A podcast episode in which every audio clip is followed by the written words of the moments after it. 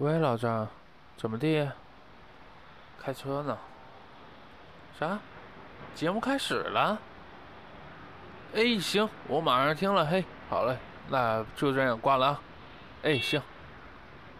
你来。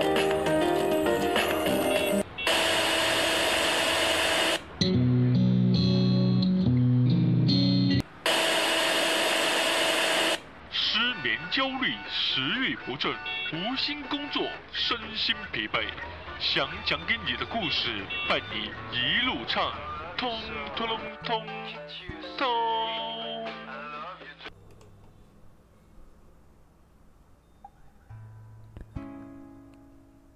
欢迎收听《想讲给你的故事》，我是主播林晓峰。 作为一档我自己把定位于睡前的节目，这样的片头会不会有些太过于吵闹？迷迷糊糊的时候，一个机灵就醒了。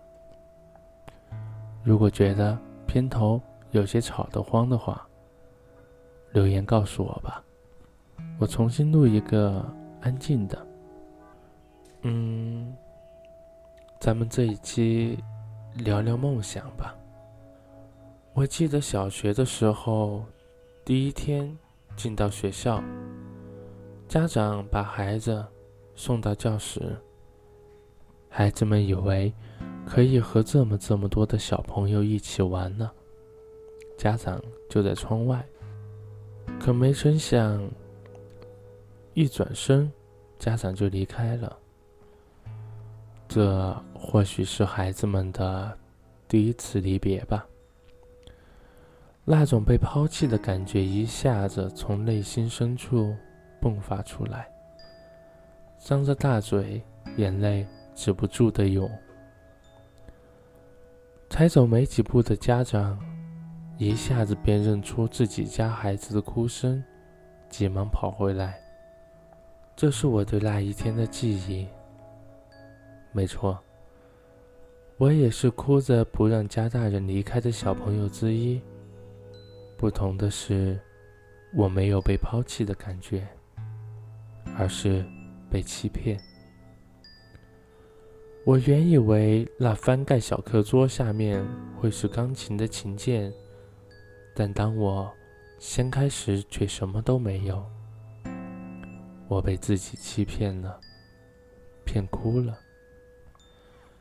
那是我的第一个梦想。从小到大，自己接触过五六种乐器，但到现在，除了小星星，便也不再会什么了。但也不妨成为我的梦想，能和一群志同道合的朋友组乐队，一起做音乐。说起梦想，我相信每一位听众。 都能同我侃侃而谈，三天三夜也说不完。可梦想是什么呢？很多人口里的梦想是钱，很多很多钱。也有很多人打着梦想的幌子，好逸恶劳，混吃等死。还有很多人把梦想当作吹牛逼的谈资。梦想可大。 可小，不是拿来让人评头论足的，无法定义，但可以形容。在互动百科对梦想是这样形容的：梦想是一种意识里的追求，动力的源泉，意指梦中怀想，有时等于理想，有时又区别于理想。 梦想是一种以物质或非物质为基础的思维镜像，是一种超越现实物质，在思维中构建出完美物质形态，再用完美的物质形态再构建合乎主观意念的叙事情节，最终达到自我思维中的理想与物质世界中的高度统一。梦想。 是人类对于美好事物的一种憧憬和渴望，有时梦想是不切实际，但毫无疑问，梦想是人类最天真、最无邪、最美丽、最可爱的愿望。相对于互动百科这样专业而理论的解释，我更喜欢百度百科这样的形容：梦想是对未来的一种期望，指在现在想未来的事，或是可以达到，但必须努力才可以达到的境况。梦想就是一种让你感到坚持就是幸福的东西，甚至其可以视为一种信仰。或许大家都还记得，在某档综艺节目里，汪峰总爱问一句：你的梦想是什么？我的梦想，如果大家听过上一期节目，可能还记得我列了一个要和喜欢的人一起做的二十件事。嗯，有时候觉得那可能只是一个事件清单，但是其中的一部分对于我来说，可能也是梦想吧。我最喜欢和朋友谈论的，也最喜欢听别人说的，就是讲述他的梦想。有时候你能听到一些很有趣的东西，但有时候也能让你的世界观一下子变得不一样。那么我在这里跟大家分享一下一些网友们的梦想。其中一个网友是这样说的：应该是在初一到初三的某一天，因为我只记得那天我身高还没有超过一米六五，我在一张便签纸上写下了一些憧憬未来的想法。即便二十年过去，现在看也有那么点天马行空。这张便签纸写完就放在当时已经破烂的铁铅笔盒里，一直放在那里，每隔很多年，差不多总是在几次搬家扔掉旧东西时看到这破铅笔盒，会翻出这张微微泛黄的纸条看一眼，才想起，啊，还有一些事情没有去做呀。这张纸上的任务列表只修改过一次，改写了其中的三个字，因为直到很多年后上了大学才改写这三个字，因为那时候我才知道地球上有这么个事物，除此之外未再改动。我想这便签纸上的内容就是所谓的梦想吧。这张纸现在未来继续待在那个破铁铅笔盒里，它似乎一直在指引着此后二十年的人生路，也可能一直指引下去。每次看到梦想两个字，就会想起这张便签纸，会想起，啊，还有一些事情没有去做呀。内容抄录如下：二十岁以前要做的事：一、上大学；二、学电脑；三、认真学一项球类项目或体育运动，并要有所成就；四、外出打工。六十岁以前要做的事：一、国内外旅游，去自己向往的国家或大自然，登上珠峰，做一名太空游客，在月球上看地球的升起。二、学会开飞机、跳伞。三、学会绘图、素描。四、学服装设计。五、建立家庭。六、做一名电影欣赏家或制片人。七、一年认真仔细地读一本书。八、多学一门外语，除了英语。八十岁以前要做的事：一、拥有一片草地、树林和一个花园，亲自整理它们。二、静心写作，要有所成就。一生最重要的是学会爱别人。另一位网友是这样说的：我的梦想是北外，去年高考很遗憾发挥失常，高考排名比整段排名低了一千两百多名，父母不愿意我去复读，填报志愿时为了保险起见，去了一所南方的普通二幺幺，专业被调剂了。在学校的头半年，我一直不知道未来在哪里。从高考失利之后就不想学习了，我觉得我所有的付出都是泡影。上学期一直是混日子的状态，寒假回家后，得知高中另一个高考发挥失常的同学退学复读了。看完他的日志，我哭得一塌糊涂。重新翻了一下自己高三时记录每天状态的本子，看着当初的梦想，看着成为梦想所付出的那些努力，我觉得我配不上当初的梦想，于是决定退学复读，为北外这个梦想再拼一次。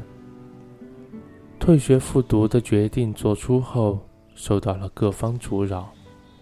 我妈说，现在这个样子挺好的，你混到大学毕业，回家我们给你找工作，不用担心。我想一辈子是不是就只能这样了？大学混四年，工作爸妈找好，到了年纪就相亲结婚，我这辈子真的只能这样了吗？我一再坚持之下，父母做出了让步，他们答应我大一结束退学。我现在在大学里复习高三的课程，感觉梦想就在不远的地方。清明放假去了一趟北京，主要为了看看北外。站在北外东院门口的时候，我觉得脚底像踩着棉花一样，突然之间无比接近梦想。我不知道明年高考会不会如愿，至少我为它拼命奋斗过。在第二年，这位网友回复了他之前的发言，他说：谢谢大家对我的关心，也被录取至北外日语系。另一位网友是这样说的：小时候经常把梦想挂在嘴边，无论想到什么都要把它跟梦想联系在一起。二十多年后，在人前谈起梦想会被耻笑，觉得虚假又做作，就像谈论生命的意义一般，不着边际。对于未来，我依旧在寻找。这么多年过去后，迫于生活的压力，我身边的朋友都变得现实。但我想，如果你心里还有一些念头，无论如何都放不下，那就应该是梦想吧。我想我还有，但始终没有付诸行动，因为想得太多而畏首畏尾。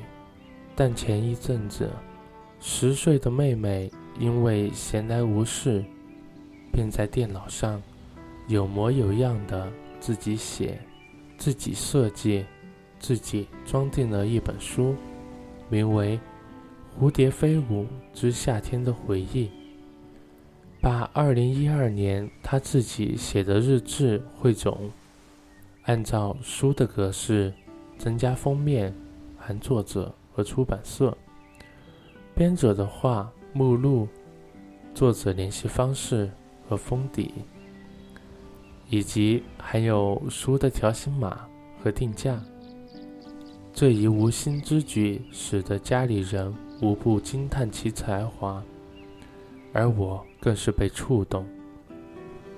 其实梦想最重要的不是结果，而是你肯踏出第一步，并坚持不懈的付出与努力。无论最终结果如何，对于你来讲都将是一笔宝贵的财富。所以二零一三年我要为我的梦想踏出第一步，见自己，辞职，专心学习英语和心理及教育专业课程，留学。二零一四年踏出第二步，见天地，出去学习，看看外面的世界，寻找更多的资源，更多的知识。未来十年踏出第三步，见众生，回国做与教育相关、以公益为主的工作。我相信念念不忘必有回响。另一个网友是这样说的：住在一个满天繁星的地方，无论沙漠还是孤岛，在夜晚躺下就可以看见星空，无论有没有人分享。这是唯一不是为了装逼的梦想，想想都会热泪盈眶。还有一位网友是这样说的：以前一个朋友跟我说过一句话，到现在一直都能记得清清楚楚。人越大，离梦想的距离越远。小时候希望长大了能够出国留学，见识更多不一样的人和文化。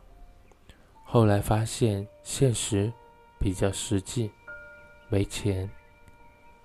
现在的梦想更简单了，希望能获得一份相对而言不错的工作，收获一份爱情，父母能够无病无灾，心永远保持年轻。有机会的话，希望能够去非洲生活一段时间，感受人间之贫瘠的地方，收获一份不一样的心境。说起梦想，真的有太多太多的东西可以说了。那么在这里跟大家分享最后一个网友的梦想：在退休以后找个小城隐居起来，过自给自足的农夫生活，吃健康没毒的食物，养一只一直想养却没时间养的大狗，拍身边一切有趣的事物，写一本科幻小说。不过到这里，我相信有一部分听众，或者是各位听众身边会有朋友会有这样的想法，觉得梦想算个屁啊，这个社会压根不需要梦想，我没有梦想，我只需要钱，不也过得好好的吗？对于这种观点，我没有什么可更多辩论的东西。那么在这里跟大家分享一个知乎上名为徐强的网友的观点和看法。我觉得这个世界上有两种类型的职业选择： A. 实现他人的梦想， B. 实现自己的梦想。大多数人选了 A。 假如你在工作的时候，常常是实现了老板的梦想，帮他赚更多的钱，或是实现家长们的梦想。因为我爸妈觉得做公务员挺有面子，甚至是丈母娘的梦想，娶我家闺女要三室两厅静安区的新房。但人生可以并非如此，如巴菲特说，年轻时选热爱的工作，否则就像把性生活攒到晚年用一样。听着很有道理，对吧？但为什么尽管那么多牛逼的亮瞎我们狗眼的人物，例如巴菲特、乔布斯、比尔盖茨，都教育我们追随梦想，我们也可能会被感动的心潮起伏，为什么最后还是一头勾了 A 呢？我想最大的原因是这些只谈了梦想的浪漫部分，却没有帮你解决一个关键的问题，实现理想这回事，最后还是要靠实力的。比尔盖茨有一个广为人知的梦想，让每个人的桌面上都摆放着一台电脑。如你所知，他真的做到了。在给自己带来巨额财富的同时，也改变了世界的面貌。可是微软曾经还有些梦想，估计你从来没有听说过，甚至微软自己现在也不大提起。例如在二零零零年时，曾有这样的想法：信息随手可得，无论任何地点、时间、设备。今天其实这个想法已经很大程度上成为了现实，但扮演主要角色不是微软，而是谷歌和苹果，所以很少人会记得微软当初的念想，甚至微软自己也不再提起。当你提起梦想的时候，人们常常会嘲笑你，但通常他们真正嘲笑的不是你的梦想，而是你的实力。更可怕的是，他们常常是对的。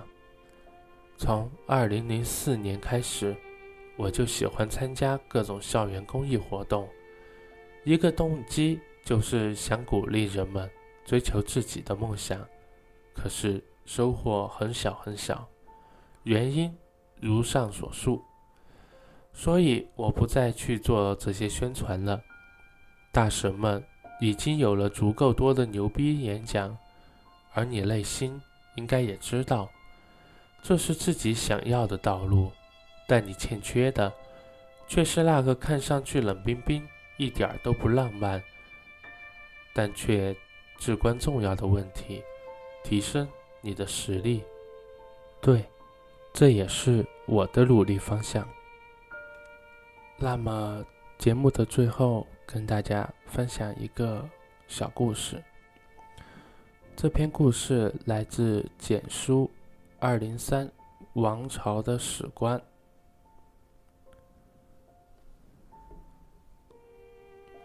在嘈杂的城市中，难得有一处静谧的街角，在那儿有一家特别的商铺——梦想国。黄昏的余晖笼罩大地，一切都显得暗淡，而那间商铺则更是无光，本就灰暗的基调显得死气沉沉，只有屋内传来淡淡幽光，在玻璃橱上显出渐进的光圈。我在门口犹豫了一会儿，最终推门而入。木质的门上挂着一个老式铃铛，在我入门时发出叮铃的响声。我在门口一缩，有些害怕，刚想转身时，里面传来响声：嘿，伙计，欢迎光临梦想国。我无奈地咧了一下嘴角，我总不能二话不说地冲出去吧。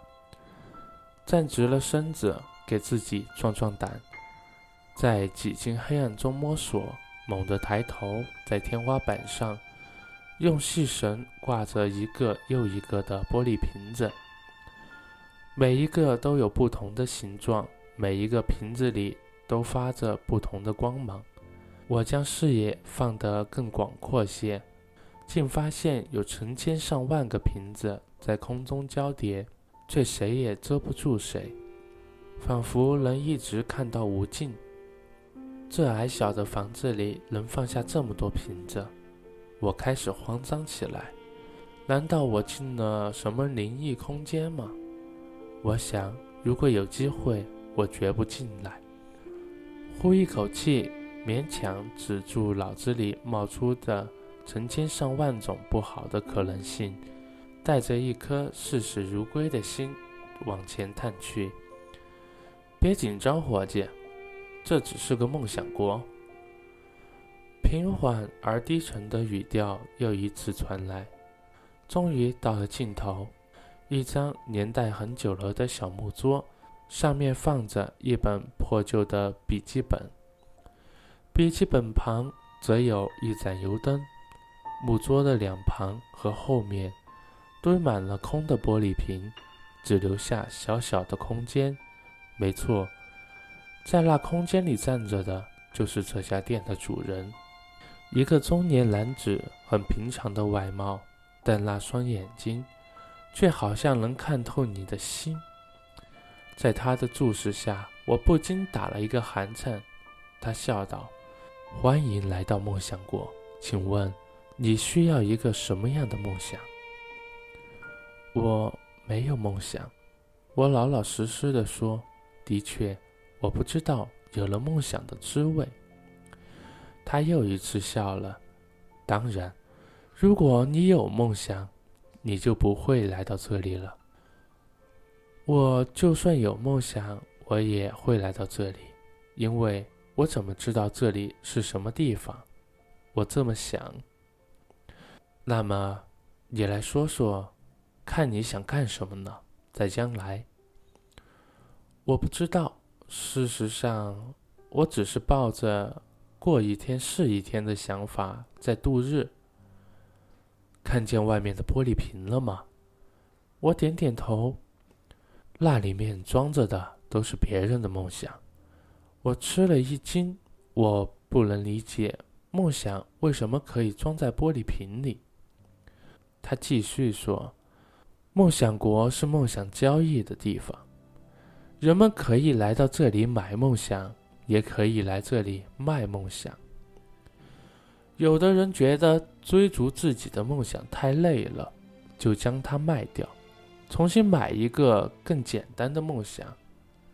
而买了他梦想的人，就将继续他的梦想。这样说，你明白了吗？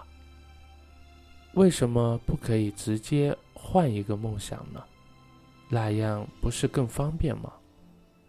因为买来的梦想是别人已经替你完成一部分的，至少不用从零开始。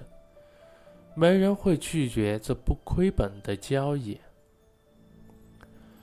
我似懂非懂，但我心里觉得，即使我的梦想我实现不了，我也绝不会去贩卖它。中年男人将书桌上那唯一一本破旧的笔记本翻开，渐渐的，泛黄的纸页浮现出了动态的图像。那是一个青年人，在左页是他原先的梦想，做一个飞行员，但因为视力出了问题，他已经无法完成这个梦想了，所以他将他十几年来唯一的梦想卖掉了。在右页是他买来的梦想，一个普通的职员，上班下班，机械运转着身体，每一天都好像被压榨着，喘不过气来。这样不讨好的梦想，他也买得下手。过最普通的日子，这也是一个梦想。他为什么不做其他更有意义的事呢？因为十几年唯一的梦想破灭了，他已经累得不想再继续追逐梦想了，就会选择回归平淡。我沉默了一会儿，那卖这个梦想的人呢？一个从一开始就想永远过着平淡生活的人，会在十几年后改变吗？他似笑非笑地问。比如说一个八岁小孩，他现在改变了呢？啊，抱歉，我不做未成年人的生意。我再一次沉默。这个本子里记录着的是所有梦想交易，如果你想看，还可以看到更多。那么，你想好了吗？我转身看着屋顶上那数不清的玻璃瓶，里面装着的是数不清的梦想。那些梦想都是追逐十几年来最后放弃的人，他们将被买走，又会有新的迈进来。我又回头看着那些空瓶子，里面总有一天会放上别人的梦想，但我的梦想是绝对不会进去的，即使我还没有梦想。你这算非法经营吗？我问道。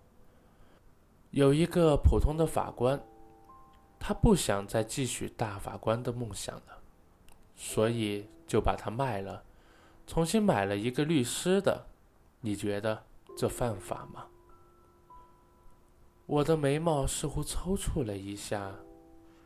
真可惜，我顿了一会儿，问道：我可以不做任何事，然后离开吗？哦，当然，请便。我二话不说的转身，直奔出口，直到门上的铃铛再一次响起，夹杂着一句“欢迎下次光临”，我才松了一口气。永别，梦想国，不会有下一次见面了。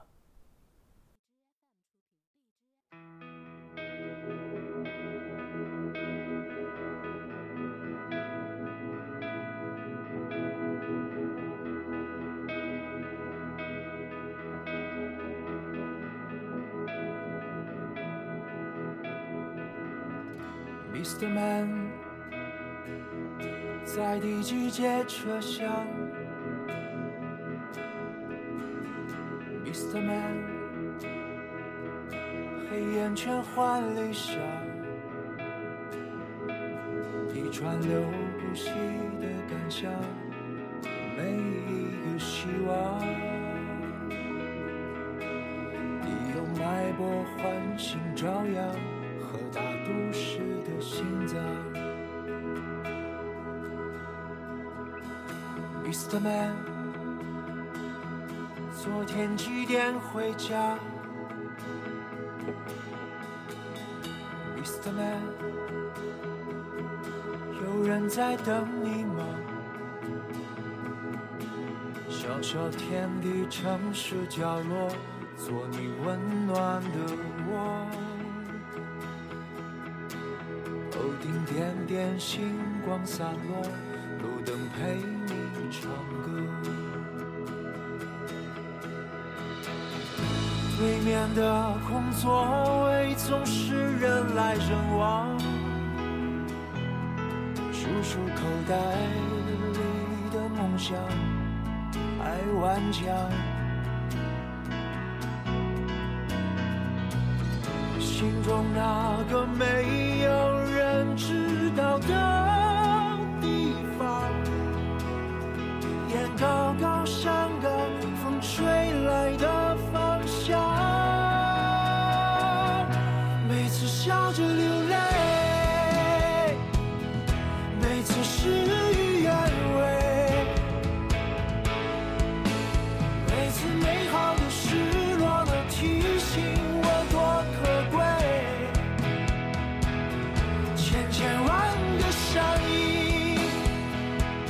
在这座城市大剧场上演心酸的幸福的，什么都无所谓。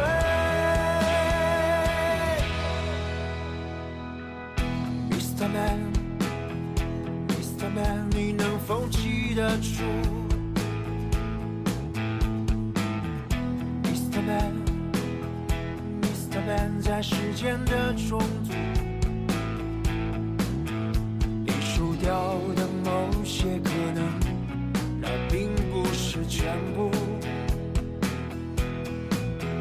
你拥有的哪怕瞬间，也是上天的礼物。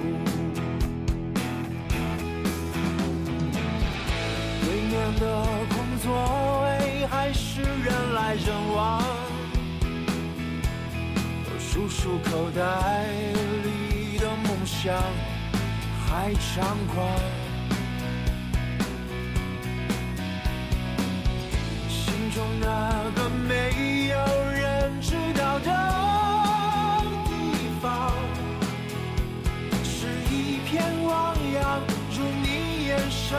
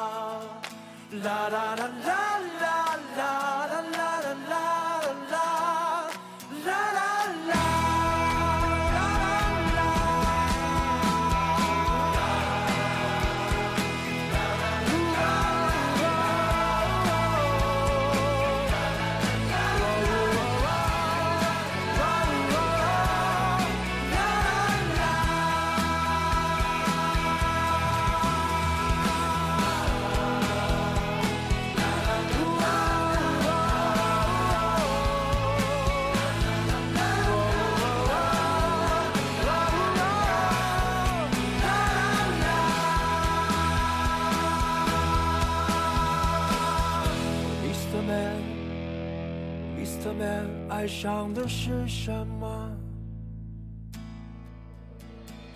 Oh， Mister Man， Mister Man， 爱上又算什么？